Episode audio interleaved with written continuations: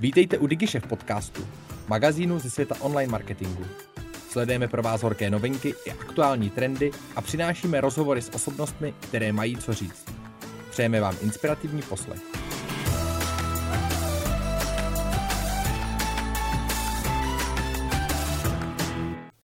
Se stylistkou Gabrielou Zimovou se budeme bavit o jejich projektech jak komerčních, tak osobních a doufám, že z ní dostaneme i nějaké její know-how. Ahoj Gabi. Ahoj Domí, děkuji za pozvání. Mám z toho radost, že jsi tu. Já taky. Tak jdem na to. Ty jsi šla původně studovat bohemistiku. Eh, Jak se stalo, že je z tebe najednou, že je z tebe najednou stylistka, eh, jak různých klipů, tak osobní stylistka? Já jsem vlastně s tímhletím vůbec do Prahy nešla. Já jsem jako vášnivá milovnice knížek a čtení šla prostě rovnou na bohemistiku.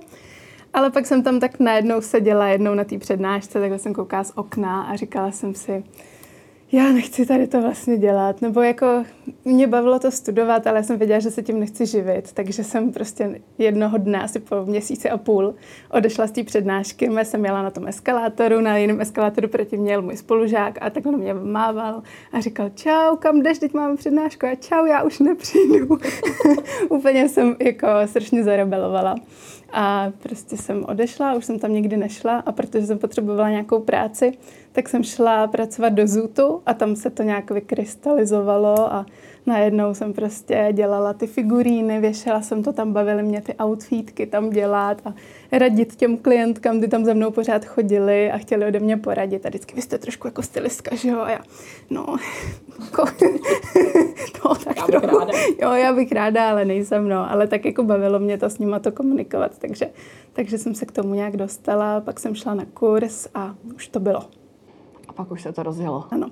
No, vlastně tím kurzem se to zase tak moc nerozjelo. Rozjelo se to potom až tím, že jsem začala dělat asistentku jedné stylistce a mm-hmm. ta uh, byla skvělá, strašně mě jako hodila vlastně do vody. Řekla mi, tady máš IKEA tašky s věcma a dělej si jako co chceš a jdeš tady na noční natáčení dvoudenní a čus, měj se hezky, užij si to. A hm, tak dobrý, tak jsem tam přišla, žehlila jsem v lese, prostě na prkně, neměla jsem steamer, neměla jsem nic, byl to můj první natáčecí den a a prostě jako šílený, ale skvělý a dodnes na to vzpomínám, to byla reklama tenkrát na nějaký cider, nebo já už nevím na co ani. A prostě potom už to takhle šlo. No to právě byla jedna z mých prvních otázek, jestli nás necháš nahlídnout do takového toho zákulisí, protože si myslím, že spousta lidí si vůbec neumí představit, co se skrývá zatím. Dělat stylistku pro třeba nějaký klip mm-hmm. nebo nějakou reklamu. Tak co všechno to vlastně jako obnáší, protože to asi není jako, že přijdeš na to natáčení, tam něco uděláš, odejdeš a hotovo. ne, ne, ne, to určitě ne. Uh, je to každá zakázka je úplně jiná. Když je to nějaký focení a já dělám i hodně zakázek, kdy jako kreativně zastřešuju celý ten jakoby, projekt, tak je to něco jiného, než když opravdu jsem tam jenom za styling. Ale když mluvíme tedy o stylingu, tak uh, funguje to tak, že někdo mě osloví s tím, že je to tohle a tohle, je to reklama, je to videoklip, je to prostě, já nevím, nějaká a nevím co jiného. A řekne mi, o co tam půjde, kdo tam bude hrát. V ideálním případě už mám i herce, dostanu velikosti a potom já řeším, jak by to mohlo vypadat. Řeším to s nějakým buď režisérem nebo vyloženě i s těma hercema, pokud oni jako do toho mají co jako povídat, že jsou třeba nějaký influenceři, který jako tím propagují sami sebe, tak jako se musím domluvit i s nimi určitě. A, a když je nějaká představa, je nějakým způsobem předschválená, tak já se na to můžu vrhnout a potom ten styling buď uh, půjčuju v obchodech, nebo ho objednávám, pak se modlím, aby přišel včas a když přijde, povede se to, tak ho vezmu a jdu na natáčení. A tam to potom se snažím nějak kombinovat, protože samozřejmě já mám mm, no poprvé nějakou představu, ale jak to potom vypadá na těch lidech, v tom prostředí, na té kameře, to všechno může být, jako fungovat trošku jinak. Takže takže je to potom takový hokus pokus a proto toho mám vždycky hodně, abych se mohla jako vyžít, ale je to super, že i potom je to pro mě zábava a nejenom jako už to mám předpřipravený a teď to tady jdu jako dát na lidi, ale pořád je to prostě pro mě kreativní celou tu dobu. Mm-hmm. Takže ty doneseš spoustu různých kousků, tam se to nakombinuje na místě podle toho, co těm lidem sedí, jak jsou s tím zžitý, jak to funguje dohromady. Mm-hmm. A, takže se pravděpodobně teda nestane, že by najednou nic nebylo, protože by nic nesedělo, ale určitě si umím představit, že tam jsou nějaký rizika. Třeba, že se něco zničí, mm-hmm. že se něco potom nevrátí teda ve správném stavu, jo, to se jo, řeší. Ty, to jde za tebou? tam určitě jsou, hlavně kvůli tomu, že něco se třeba natáčí venku, něco se vyloženě natáčí stylem, a teď se tady vyválejí v té hlíně, prostě ať je to dramatický, takže tam se s tím počítá. Když se s tím počítá dopředu, tak se vezmu jaký levné věci, vezme se jich třeba víc, aby když se jedna ušpení mohlo sehrát s tou druhou. Potom se to samozřejmě musí zaplatit. Když, se, když je to jako neočekávaný, že se to nemá ušpinit a ušpiní, tak Bohužel stejně se to musí jako většinou zaplatit. A pokud je to něco třeba od návrháře a není to zničený, tak to normálně jde do čistírny a je to v pohodě, oni s tím počítají, že to takhle jako pro tyhle ty účely půjčujou. Samozřejmě ne, když se v tom někdo vyválí v blátě, ale jako rozumíme si. Ale i to, co ty si vlastně říkala na začátku, že jako tam vlastně teda není riziko, že by to někomu nebylo, tak bohužel tohle riziko tady pořád je, protože ty lidi buď často neví svoji velikost, anebo se třeba stydí, když to nejsou profesionální modelové herci, tak mi třeba řeknou nějakou, jako, aby to nevypadalo a jim to pak přineslo, jim je to malý, takže mm-hmm. i ty takovéhle věci se stávají. No. Ale proto právě mám od všeho něco, takže už se nenechám seskočit po těch letech, ale na začátku to v tomhle bylo docela krušný teda. Takže logicky teda ta, ta hodinová náročnost bude asi úplně jiná než uh, od 9 do 6, dejme tomu, klasický ten pracovní čas. Když jde potom o nacenění takové zakázky, tak jak se to třeba pohybuje, nebo podle čeho se to vůbec hmm. naceňuje? Já to naceňuji vždycky podle počtu outfitů, podle toho, jak jsou pro mě náročný, jestli potom s tím ještě jdu do čistírny, nebo s tím potom jedu třeba na Barandov to vracet do fundusu, nebo jestli to vracím do obchodu, musím s tím jít někam na PPL a tak, jako je tam hodně faktorů, o který já se opírám u tohohle. U té cenotvorby taky samozřejmě záleží na tom, co je to za projekt, třeba co je to za interpreta, jestli mě jako hodně zajímá, tak jsem schopná z té slavy jako nějakým způsobem slevit, teda slevit. Potom jsem schopná z té ceny nějakým způsobem slevit, ale uh, když je to prostě regulární nějaká reklama nebo něco, tak to naceňuju prostě klasicky podle outfitu a náročnosti. Dokázala bys říct, na co ze všech těchto projektů, ať už to jsou videa nebo různé influencerské věci nebo focení, cokoliv, uh, na co jsi nejpišnější? To se hrozně těžko takhle říká po té době, protože já vždycky jsem momentálně nejpišnější na to, mhm. co třeba vyšlo novýho a mně se to líbí, ale eh, co se mi vždycky hodně líbí, tak to já oblíkám eh, zpěváka a textaře Pokáče a on je prostě hrozně skvělý v tom, že mi dává naprosto volnou ruku, takže on napíše něco třeba docela šíleného, my k tomu vymyslíme nějaký šílený koncept a to oblečení je prostě tak jako zábavný a já mu můžu dát cokoliv a vím, že on si to vezme, že prostě bude tak skvělý, že mi v tom jako důvěřuje a já si na něj navlíknu, co chci a výsledek je vždycky jako hrozně vtipný. Nevím, nakolik to má jako něco společného s nějakým odborným stylingem a tím, aby to člověku jako slušelo a vypadal v tom skvěle. On v tom vždycky chudák vypadá jako blázen, ale je s tím v pohodě, já jsem s tím taky v pohodě a vždycky jsem z toho nadšená potom se u toho hrozně řežu a jsem prostě ráda, že tady u těch projektů můžu být taky, že to není všechno tak navážno.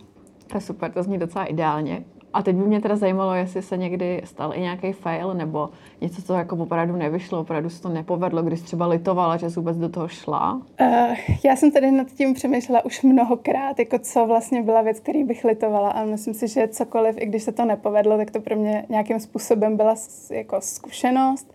Uh, jasně, že byly nějaké focení, které se třeba nepovedly v mých úplných začátcích. Si vzpomínám na jedno focení pro nějaký magazín na titulku, kdy jsem nějakou celebritu oblíkala a pak mi ta fotografka volala, že jako nebyla spokojená, že jsem neměla sebou doplňky a tak. A já jsem si úplně jako tenkrát to obrečela, ale pak jsem si říkala, jako o nic prostě nešlo, každý člověk to třeba vidí jinak. Já jsem s tou prací byla spokojená, věděla jsem, proč tenkrát by to nevyšlo, jak to nevyšlo, protože ty lidi taky nebyli úplně srozuměný s tím, že vlastně se jdou fotit, takže byli tak jako nespokojení vlastně všichni. A já vím, že jsem to tenkrát udělala, jak nejlíp jsem mohla. Dneska bych to asi udělala líp nebo jinak, ale nepovažuji to jako za fail. Byla to pro mě asi cená zkušenost. Ale jinak jako fail je pro mě to, že vidím jeden rukáv ohrnutý výš než ten druhý, ale to jsou věci, které vidím jenom já. Nemám to teď? Mám trochu. Jsi perfekcionista. No, tak. Tak jo, pojďme se posunout k tomu, jaký služby ty nabízíš uh, v uvozovkách běžným lidem, mm-hmm. uh, ne co se jako celebrit týká různých natáčení. Um, Můžeme projet, co obsahují tvoje stylingové kurzy, třídění mm-hmm. šatníků, společný nákupy. Mm-hmm. Se bys mohla postupně. Ano. A osobní styling za mě začíná u třídění šatníku, to je asi nejdůležitější část, kdy já nakouknu uh, do šatní skříně klientky nebo i klienta tam u toho probereme vlastně jejich styl, ale já ho i vidím, takže to je pro mě jako hrozně cený, že se můžu i podívat, protože lidi často o sobě mají zkreslený uh, názory nebo mají pocit, že v tomhle jsou hrozný, že vlastně nosí jenom tohle a tamhle to a já tam potom přijdu a skutečnost je trošku jiná. Takže tohle to je fajn, společně s nima to nějakým způsobem zreviduju, uh, něco vyřadíme, něco třeba uh, přivedeme zpátky k životu tím, že jim ukážu, jak to nosit na jiný způsoby, jak to nosit jinak, jak to kombinovat. A potom odcházím s tím, že oni mají ve skříni opravdu jenom to, co budou stoprocentně nosit, s čím ví, jak nakládat a tak. Zároveň mají nějaký seznám anebo představu o tom, co by bylo fajn do toho šatníku doplnit, aby to líp fungovalo a aby měli prostě s čím a jak kombinovat. A to se opravdu bavíme o úplně celém šatníku? Ano. Jakože všechno. ano, všechno, eh, včetně bot, včetně kabátu, kabelek, šperků a podobně. Některé šatníky jsou opravdu velký a opravdu na dlouho, mm. ale je to tak. Mm. Ale už to zvládnu docela rychle vyházet. Záleží taky samozřejmě na tom, jak ten člověk je ochotný se s těma věcma rychle loučit. Mm. Takže občas jako malý šatníček může být na tři hodiny a úplně obří, extrémně obří šatník může být na tři, čtyři. A je to jenom kvůli tomu, že ten člověk prostě se rozhoduje rychleji, umí se s tím líp rozloučit rychleji uh, zkouší třeba a podobně. No a na to by teda potom mohlo logicky navazovat nějaký ty společné nákupy? Ano, na to potom navazují nákupy, ale u mě už nákupy nejsou jenom nákupy. Vím, že pořád ještě všude jako to propaguju, jakože mám službu společný nákupy a služba kurz efektivního nakupování, ale já už to tak jako míchám dohromady, protože ono jedno bez druhého nejde. Já když uh, jdu s tou klientkou nakupovat, tak už si ji vlastně vychovávám tak, aby už mě nikdy potom nepotřebovala i když jako uh, moje skvělé klientky se mi vracejí, ale uh, ta, jako ten primární nápad je takový, aby když si i během té doby, kdy se mnou není chtěla něco pořídit, tak aby si tam ne, nezaplevelila do toho šatníku něco zbytečného, protože neví, jak na to, protože umí nakupovat jenom, když jí to nakoupím já, ale když potom se ocitne sama, tak je najednou v úzkých, tak to přesně nechci. Takže proto těm klientkám ukazuju, na co se koukat, na co si dát pozor, co vůbec ani nebrat do kabinky, jak si to zkoušet, jak si upravit ten outfit, aby jako viděli, jestli to stojí za to, anebo ne. A jak, jak prostě ty věci dávat do svého šatníku, aby se jim s tím potom dobře pracovalo, aby jim to sedělo k tomu zbytku, aby jim to sedělo k jejich stylu. Jak dlouho pro tebe trvá naladit se na toho člověka? Máš to v rámci zkušeností už jako, že ti to klikne hned? Protože samozřejmě existují postavy, kterým sluší všechno, ale většina lidí má nějakou nedokonalost, kterou se třeba snaží zakrýt s těma outfitama. No ono záleží, uh, jestli s tím člověkem jsem absolvovala to třídění šatníku, tak potom už jsem s ním strávila pár hodin, viděla jsem jeho šatník, tak jsem na těch nákupech hned naladěná, protože ho znám a pokud nepřijde po pěti letech, i to se mi stává, a pak mi člověk říká, hele, pamatujete si, jak jste mi třídila ty modré šaty? A pak, no, úplně ne, ale uh, rozumíme si. Pokud to člověka vidím na těch nákupech poprvé v životě, tak se snažím, aby jsme si nejdřív třeba na hodinku a půl sedli, řekli si něco o jeho stylu, o tom, kde třeba pracuje, jestli má nějaký dress code, to jsou všechno důležité věci, které mě pomůžou v tom nalazení se a potom teprve jdeme do toho obchodu s tím, že já samozřejmě beru do kabinky i věci, které potom se třeba vůbec nekoupí, ale chci s nima zkoušet. Jsem schopná říct tomu člověku, jo, to jsem si myslela, že bude dobrý, ale není, jdeme prostě dál, nebudeme tady to kupovat, nebudeme prostě se snažit to tam zakomponovávat. Takže samozřejmě musí se zkoušet, nejsem jako neomylná, že šáhnu a mám to, ale myslím si, že dokážu jako posoudit, co tomu člověku svědčí a nesvědčí, když už to má na sobě. Ale samozřejmě je to hlavně o jeho pocitu a aby on udělal je, to hezký to mi sluší. Mm-hmm. to spoustu lidí neumí teda dnes. Tady to třídění šatníků a společný nákupy, efektivní nakupování eh, je pravděpodobně jedna z těch dražších služeb, který nabízíš. Eh, ty máš ale i nějaký no. online kurz. Uh, ano, já mám online kurz, kde jsem v osmi dílech popsala vlastně všechno svoje vědění Uh, jsou tam i nějaký materiály k tomu, všechno asi ne, ale dozvíme si. Uh, jsou tam k tomu i nějaký materiály, učím tam lidi dělat uh, moodboard, učím je tam kombinovat na takové hře, kterou jsem tam uh, vytvořila. Jsou tam prostě kousky oblečení, se kterými ty můžeš uh, se naučit kombinovat. Vlastně ty si tu hru i sama mhm. viděla, takže, takže víš, o čem mluvím. S tím, že teda je to videokurs, ne, nevěnuju se tomu člověku face to face, nebo face to face on mě vidí, ale když má dotaz, tak bohužel prostě je to natočený, předtočený. Ale potom mám taky offline kurzy, kdy ty lidi můžou buď si objednat kurz jenom pro sebe, nebo si objednají kurz třeba pro sebe, pro svoji rodinu, pro své kamarádky, a, a nebo právě potom přijdou na můj hromadný kurz A to mám kurzy jak efektivního nakupování, kdy jdu s nějakou menší skupinkou holek uh, právě po obchodech, stejně jako bych to udělala s jedním člověkem, akorát to není individuální, ale je jich víc. A nebo potom mám kurzy, které jsou víc takový přednáškový, kde taky se dělá moodboard, taky se tam učíme to kombinování, ale zároveň je to spojený s nějakým mým povídáním a ptaním se, odpovídáním na otázky a tak. Já tím, že jsem jeden ten tvůj kurz absolvovala, tak vím, že jedním z těch zásadních témat jsou materiály, mm-hmm. takže se zeptám možná hloupě a na druhou stranu si myslím, že spousta lidí se s tím dokáže stotožnit proč je tak důležitý řešit materiály, proč bych měla v obchodě zkoumat štítky a zjišťovat, z čeho to je. Mm-hmm. To není hloupý dotaz, myslím si, že je docela fajn si to říct, protože spoustu lidí to neví. Pokud pomineme celou ekologickou část téhleté otázky a odpovědi a to, jak se přírodní materiály rozkládají a jak se rozkládají syntetický, tak si myslím, že i pro nás samotný je skvělý nosit na sobě přírodní a kvalitní materiály, ať už kvůli tomu, že se v tom budeme dobře cítit, nebudeme se tak potit, tak i z toho důvodu, že třeba některé syntetické materiály, které jsou uh, velmi neekologické, nešetrně barvený, tak můžou i pouštět vyloženě do našeho těla tu barvu a není to nic zdravého. Takže jaký materiály jsou, dá se říct, nejpřátelštější vůči nám v rámci nošení a jaký naopak jsou spíš nepřátelé? Těch je docela hodně, který jsou přátelský. Osobně tím, že zrovna dneska je uh, horko, tak si vzpomínám na to, že no, prostě zbožňuji hedvábí. to je uh, skvělý materiál i na léto, i na zimu, protože zároveň i hřeje. Potom samozřejmě bavlna, ale tady je potřeba už dávat si pozor, protože dneska není bavlna jako bavlna, z bavlny je skoro každý, šijou se z ní i kšunty. Je potřeba opravdu se podívat, jestli ta gramáž je dostatečně vysoká, jestli není průsvitná, jestli není lesklá, jestli z toho netrčí nítě, není to jenom o materiálu, i o tom, jak je to ušitý. A potom jsou to skvělý, v podstatě inovativní materiály, jako je třeba liocel, který je hrozně příjemný, chladivý, možná si ho můžete v obchodě splíst právě s bavlnou, protože je takový trošku podobný, ale lesklejší, ale zároveň je, eh, je to materiál prostě vyrobený ze dřeva, takže je hrozně příjemný. A na rozdíl od ostatních přírodních materiálů není tak extrémně mačkavý jako ty ostatní. Já si myslím, že to člověk jako ocení ve chvíli, kdy poprvé nějaký takový materiál vyzkouší, jak má začne nosit mm-hmm. třeba něco lněného v létě, tak najednou mu dojde, jak strašně nepohodlně mu je v těch jako umělých kouskách. Mm-hmm, jo. jo, jo, jo, rozhodně. Ne, a nejenom nepohodlně, ale i to pocení je tam jako opravdu znát. A hlavně takový ten pocit, že uh, si na sebe vezmeš čistě vypranou věc a řekneš si, jo, je to čistě vypraný, všechno je skvělý. Jdeš, za minutu seš totálně propocená a říkáš si, jak to, za minutu jsem prostě propocená, to není možný. Ale to není tím, že ty by si se za minutu spotila, ale je to tím, že ty máš v tom syntetickém materiálu prostě v těch vláknech zažraný ten pot, ten zápach a když to vypereš, tak tím dáváš ten zápach a ten pot jenom hlouběji a hlouběji do těch vláken a ty ho ne, z toho už nedostaneš nikdy. Takže takovýhle syntetický kousek je v podstatě na jedno použití, protože když se ho vezmeš po druhý, tak už vždycky budeš totálně zapocená a budeš na sobě nosit svůj starý pot. A to asi nechceme nikdo. Fuj. To nezní moc příjemně.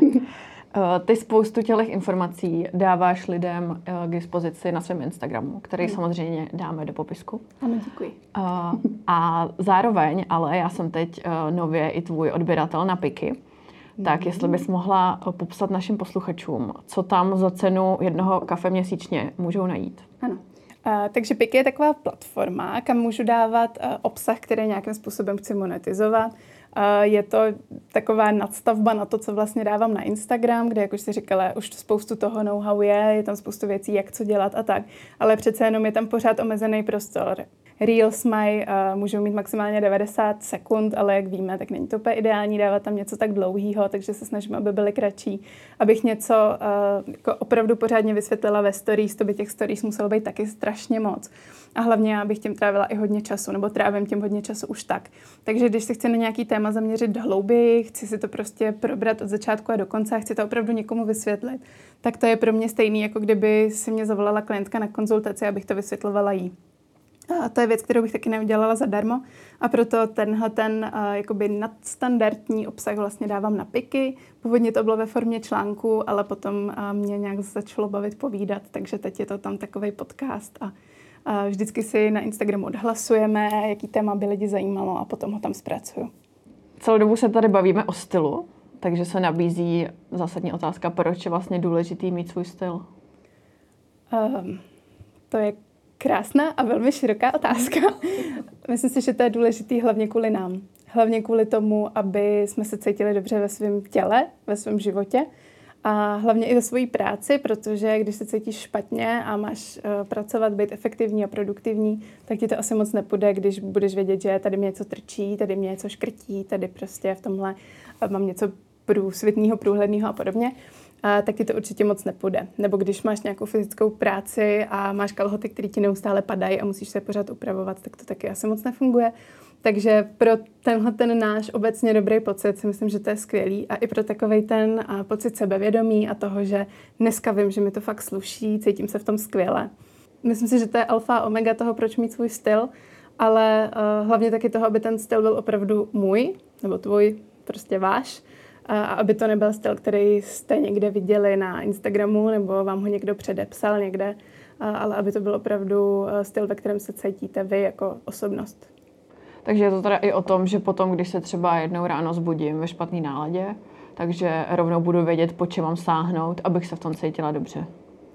Určitě, jasně, že se ti může jakoby přihodit situace, že pořád nevíš, co na sebe, i když máš pocit, že tvůj šatník je efektivní, že to máš v malíku, tak není každý den posvícení, takže jako stane se, ale máš tam určitě nějaký vyzkoušený outfity. Navíc máš ten šatník třeba sestavený tak, aby si věděla, že všechno ti nějakým způsobem jde ke všemu a že prostě když nemáš svůj den, tak nemusíš vymýšlet nic extra, prostě si vezmeš kvalitní tričko, kvalitní kalhoty a můžeš jít a ono to stačí. Jakoby nemusíš vymýšlet samý složitosti a originality, na tom taky hodně lidí ztroskotá se, mm. se svým, ne stylem, ale se svýma outfitama, protože mají pocit, že pořád jako schání něco víc a hledají, jakoby, jak by to ještě nakombinovali a chtějí, aby to bylo jako hlavně hodně originální.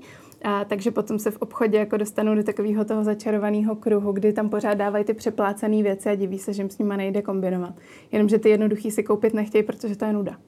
Ale potom, když uh, přemýšlíš, co na sebe před tou skříní, tak ta nuda tě zachrání a tím, že vypadá kvalitně a je kvalitní, tak bude i dobře vypadat. Jsou nějaké věci, ve kterých uh, české ženy tápou nebo doslova přešlapujou? Uh, je těžké to takhle jako zobecňovat, protože myslím si, že jsme ušli dlouhou cestu a že i Češky umí být hodně stylový ale uh, pořád tady máme zakořeněný nějaký pravidla, který si myslím, že není už úplně potřeba dodržovat.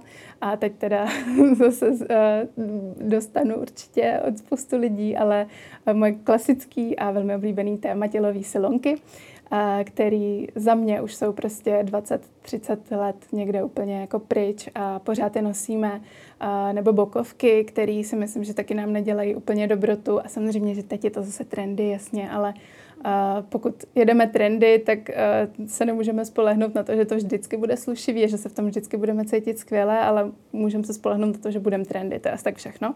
Ale pokud jedeme osobní styl a efektivní šatník, tak uh, naším cílem není mít všechno to nejnovější, co teďka frčí, ale mít to, uh, v čem se budu já cítit dobře. Takže potom si myslím, že je fajn respektovat svoji postavu, a nic nerespektuje naší postavu míň, než jsou bokovky.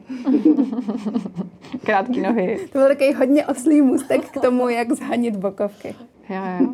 Tak krátký nohy většinou jako vypadají dobře. Přesně tak. Jako hodně holek mi potom píše, nebo ještě před nákupem mi píšou, no ale připrav se na to, já mám hrozně krátké nohy. A já tam přijdu a oni vůbec nemají krátké nohy, jenom mají prostě krátké kalhoty, že? protože mají bokovky a tím pádem ty nohy jim začínají uh, jakoby těsně nad zadkem ale ty nohy taky můžou začínat pod, pomalu pod prsama, že jo? tak to je potom jako rozdíl. Když máš vysoký pás, tak můžeš mít nohy prostě až do nebe, až do země.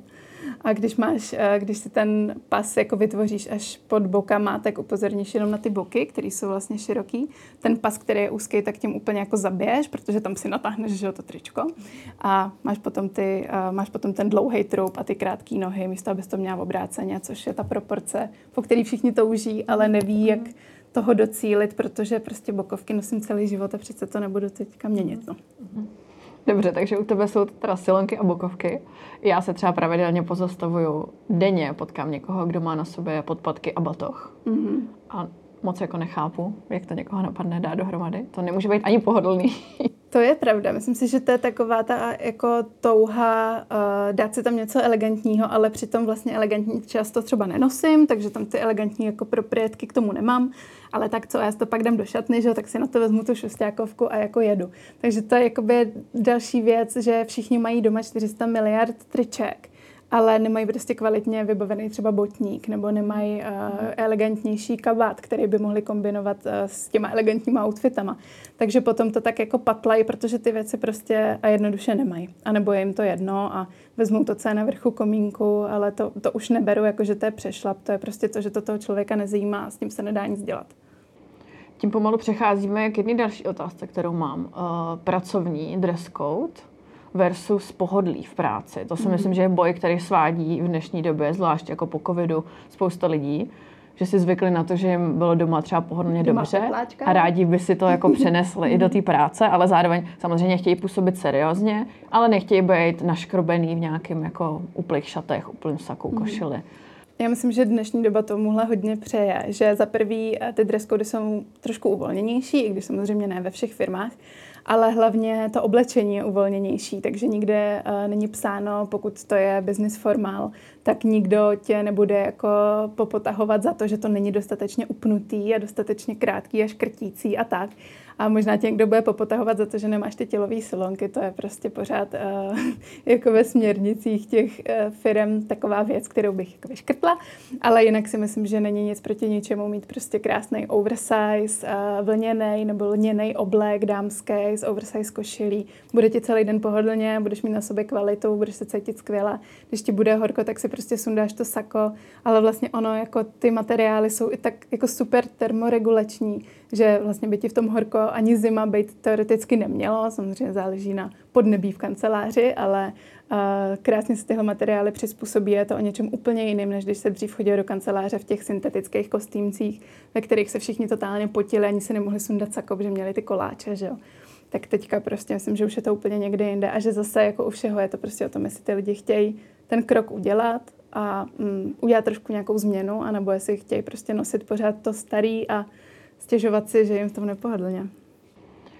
Slovo oversize bylo dřív podle mě spojovaný hlavně s nějakým jako skateovým stylem, velký trik a velký mikiny. Teď si ale řekla oversized oblek, dámský, mm-hmm. což už jenom jako takhle řečeno působí velmi žensky. Mm-hmm. A já si myslím, že v dnešní době třeba i spousta mých kamarádek bojuje s tím, jak se oblíkat víc žensky. Mm-hmm asi to nemusí být teda jenom nějaký růžový minišaty, že jo, tam ne, už určitě. dávno, už dávno jako v téhle době nejsme. Dokázala bys dát nějaký tipy, čím tu svoji ženskost podpořit? Uh, určitě to nemusí být žádný jako na sílu elegantní věci, balerinky, růžový prostě šatičky, volánky, krajky a tyhle ty věci. Naopak si myslím, že když se někdo snaží cíleně být jako hodně ženský, nasázet tam prostě krajku s červenou barvou a s leopardem a nevím s čím, takže to jakoby je hodně ke škodě a že nejlepší je taková ta uh, jakoby nonchalance a to, že prostě si vezmu na sebe něco, v čem já se cítím dobře a potom už to sebevědomí promlouvá samo za sebe a za to, že prostě ty jsi žena v tom oblečení, takže samozřejmě působíš žensky. A jako když to chceš nějak podtrhnout, tak i ten pánský outfit můžeš podtrhnout pár věcma. Vezmeš si rtěnku, rozepneš si trošku uh, košily, aby byl vidět dekol, vyhrneš rukávy, aby byly vidět ženský předloktí a vezmeš si k tomu podpatky, anebo si nevezmeš podpatky, vezmeš si k tomu mokasíny, které jsou sice jako pánská obuv, ale prostě bude z toho vykukovat ten ženský kotník a taky to jako by udělá svoje, takže já si myslím, že všeho moc škodí, i ty ženskosti v tom outfitu moc škodí a že to většinou je kontraproduktivní a působí to hrozně snaživě a tak přehnaně a je prostě lepší být holka v pánském oblečení a být prostě holka v pánském oblečení, než být holka, co si hraje na ještě větší holku v holčičáckém oblečení. Jestli to dává smysl. Já, já myslím, že dává. Uh, každý z nás se určitě někdy zbudí uh, s opravdu špatnou náladou, kdy uh, by si nejradši na sebe vzal mikinu, zachumlal se a byl takový v ozovkách neviditelný. Mm-hmm.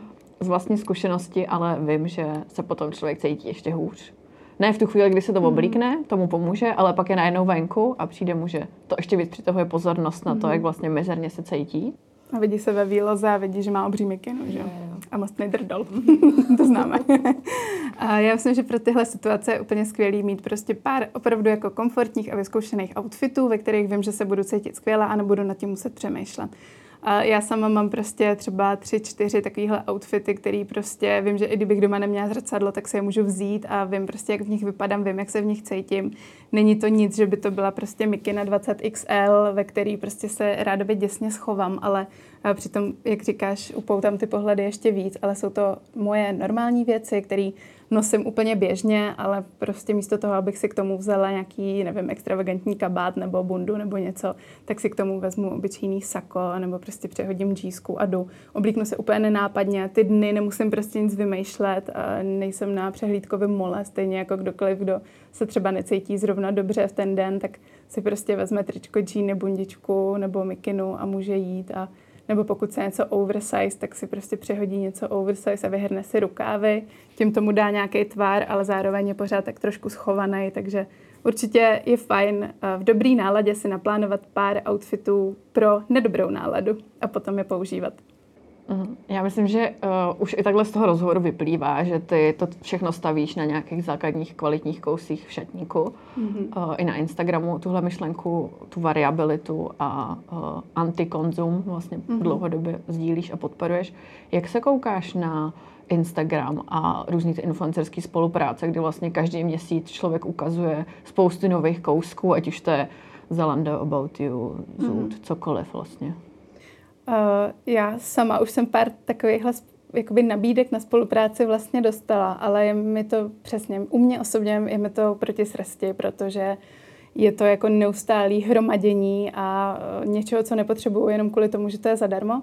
A na druhou stranu mám pochopení pro to, když uh, třeba pomáhám se stylingem Shopaholic Nicole, která má právě spolupráci se Zálandem, já jí dělám ten styling k tomu, tak tam s Nikčou jsme se shodli na tom, že budeme prostě vybírat ma- malinko kousků, které budou kvalitní a bude si ona postupně z toho stavět ten kvalitní a krásný a skvělý efektivní šatník, ale že to nebude, hele, já chci mít hlavně 20 kousků, tak prostě pojďme tam nasázet něco, ať je to levný, ať se vejdu do toho budgetu, ať toho mám hodně. Mm-hmm. Tak přesně takhle to neděláme. Jako pokud ten člověk si z toho jde skládat smysluplný šatník, bude, bude to opravdu nosit, budou to věci, které on umí zakomponovat, bude s nima umět pracovat a bude se o ně starat a bude je nosit dlouho tak úplně za mě jako v pořádku. Ale pokud je to, že uh, chci se tady vejít do toho budgetu, nevím, pár tisíc, ale chci si tam dát miliardu kousků, tak mi to jako smysl nedává, protože proč hromadit levný kousky, který nevydrží, když si můžu radši koupit jednu věc, která mi vydrží, naučím se s ní tím pádem líp pracovat, protože ji budu mít díl a bude mi díl sloužit, budu se o ní líp starat, tím, že bude třeba dražší, tak když ji budu potřebovat nějak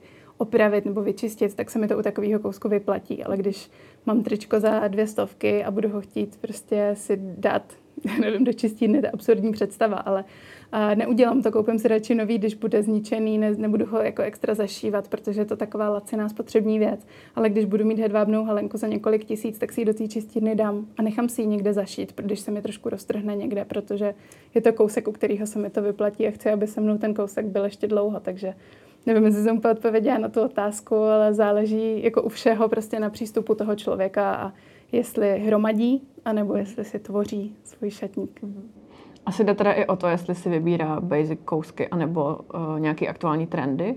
Uh, existuje nějaký trend, který, uh, kterýmu ty osobně fandíš, který si umíš představit, že by si ty pořídila, nebo který doporučuješ lidem s tím, že má potenciál vydržet díl než jednu sezónu? Já na trendy nekoukám tak, jestli to má potenciál vydržet jako ten trend sám o sobě, ale jestli má potenciál vydržet v mém šatníku, jestli mě bude bavit. Já jsem si třeba z trendů, který byly na jaře, jsem si koupila uh, dvě věci s třásněma, protože se mi to hrozně líbí, jak se to hejbe a mám z toho prostě takový jako strašně zábavný pocit a v tom outfitu mě to hrozně baví, když si to vezmu na sebe. Já to budu nosit ne protože je to trendy a protože to bude pořád na Instagramu, ale protože to se to hodí ke mně a prostě to nosit chci dlouhodobě. To je moc hezký přístup a myslím si, že jestli by si někdo měl odníst jednu věc z tohoto rozhovoru, tak tohle by mohlo být přesně to. Ano, prosím. Ale ještě nekončíme, ještě mám jednu poslední otázku, která mě moc zajímá. Uh, nosíš na doma tepláky? Neptám se na takový ty kousky, který je škoda vyhodit, to mm-hmm. To rozhodně nemáš. Ne, to nemám. Ale u těch teplák, když se bavíme o nějakých samozřejmě kvalitních, z dobrých materiálů. Kašmírových, veď. no, tak ty má doma každý. uh, nemyslím takový ty mhm. odsuzkovatělí, už osmkrát vypraný a pomámě, jo, ale nějaký jako hezký. jak si to připravuješ. Ne, já tepláky nenosím, mm. ale jako nic proti ním nemám, když je někdo nosí na doma a jsou hezký, tak uh, proč ne? Já mám prostě ráda nějaký jako bavlněný, příjemný široký volný kalhoty, ve kterých mi bude doma pohodlně, nebo když je horko, tak třeba nosím lněný kratěsy na doma. Když je zima, tak nosím klidně legíny a svetr, vlněný samozřejmě. Ale jinak prostě se snažím oblíkat tak nějak skoro podobně, jako kdybych šla na ven. Samozřejmě si doma nenosím prostě nějaký šaty velký a a nedávám si pásek a takovéhle věci, ale snažím se, aby když jdu dolů pro pépelku nebo venčit psa, tak abych prostě, když někoho potkám, tak se nemusela propadnout do země. Takže jak se koukáš na lidi, co jdou teda i ven v teplákách? Záleží, kam jdou. Jestli jdou s košem, tak v pohodě. Jestli jdou se psem, tak v pohodě. Jako pro tohle jsem možná dřív neměla takový pochopení, ale od té doby, co mám pejska malýho, který ještě má nemocný záda, takže ho furt musím nosit. Tak když je třeba mokro, tak jakoby, chápeš, nevezmu si úplně na sebe bílou košili a vlněný kalhoty do čistírny a nepůjdu ho venčit a potom to můžu všechno jakoby rovnou odníst nebo vyhodit, protože to prostě bude šílený. Ale vezmu si něco domácího, prostě zbavlněného, co pak hodím do pračky a je vyřízeno. Takže otázka, kam v tom jdeš. Jestli v tom jako jezdíš po městě celý den, jestli v tom sedíš v restauraci, jdeš v tom do divadla, anebo jestli v tom jdeš se psem a pak domů, tak to podle mě jsou dvě rozdílné věci. Takže spíše to o té situaci a taky tom, jako s kým trávíš čas. I kdybych v tom šla jenom s košem, tak pořád jako si na sebe nevezmu roztrh roztrhané věci, ze kterých budou trčet prostě cáry, mm. padat knoflíky a podobně. No já myslím, že to by u tebe ani nikdo nečekal. tak furt se oblíkáš kvůli tomu, aby se i ty cítila hezky, takže mm, i když prostě seš doma, tak se nechceš připadat jako bezdomovec doma. Teda. To si myslím, že spousta lidí zjistila právě v rámci covidu, že vlastně chtějí být hezký mm. i doma, protože být zavřený doma a cítit se jak troska není Přesně. úplně příjemný. Přesně tak. Tak jo, tak já ti moc děkuji za rozhovor. Myslím, že to bylo podnětný. Doufám, že se to bude hezky poslouchat a měj se hezky. Doufám, děkuji a děkuji za pozvání. Děkujeme, že jste si poslechli náš podcast. Pokud se vám líbil, sdílejte ho na svých sociálních sítích a inspirujte tak své okolí. Chcete zůstat v obraze? Odebírejte nás a žádná novinka vám neuteče. Napadá vás zajímavé téma nebo host, kterého máme vyspovídat? Dejte nám vědět. Naschledanou u dalších dílů.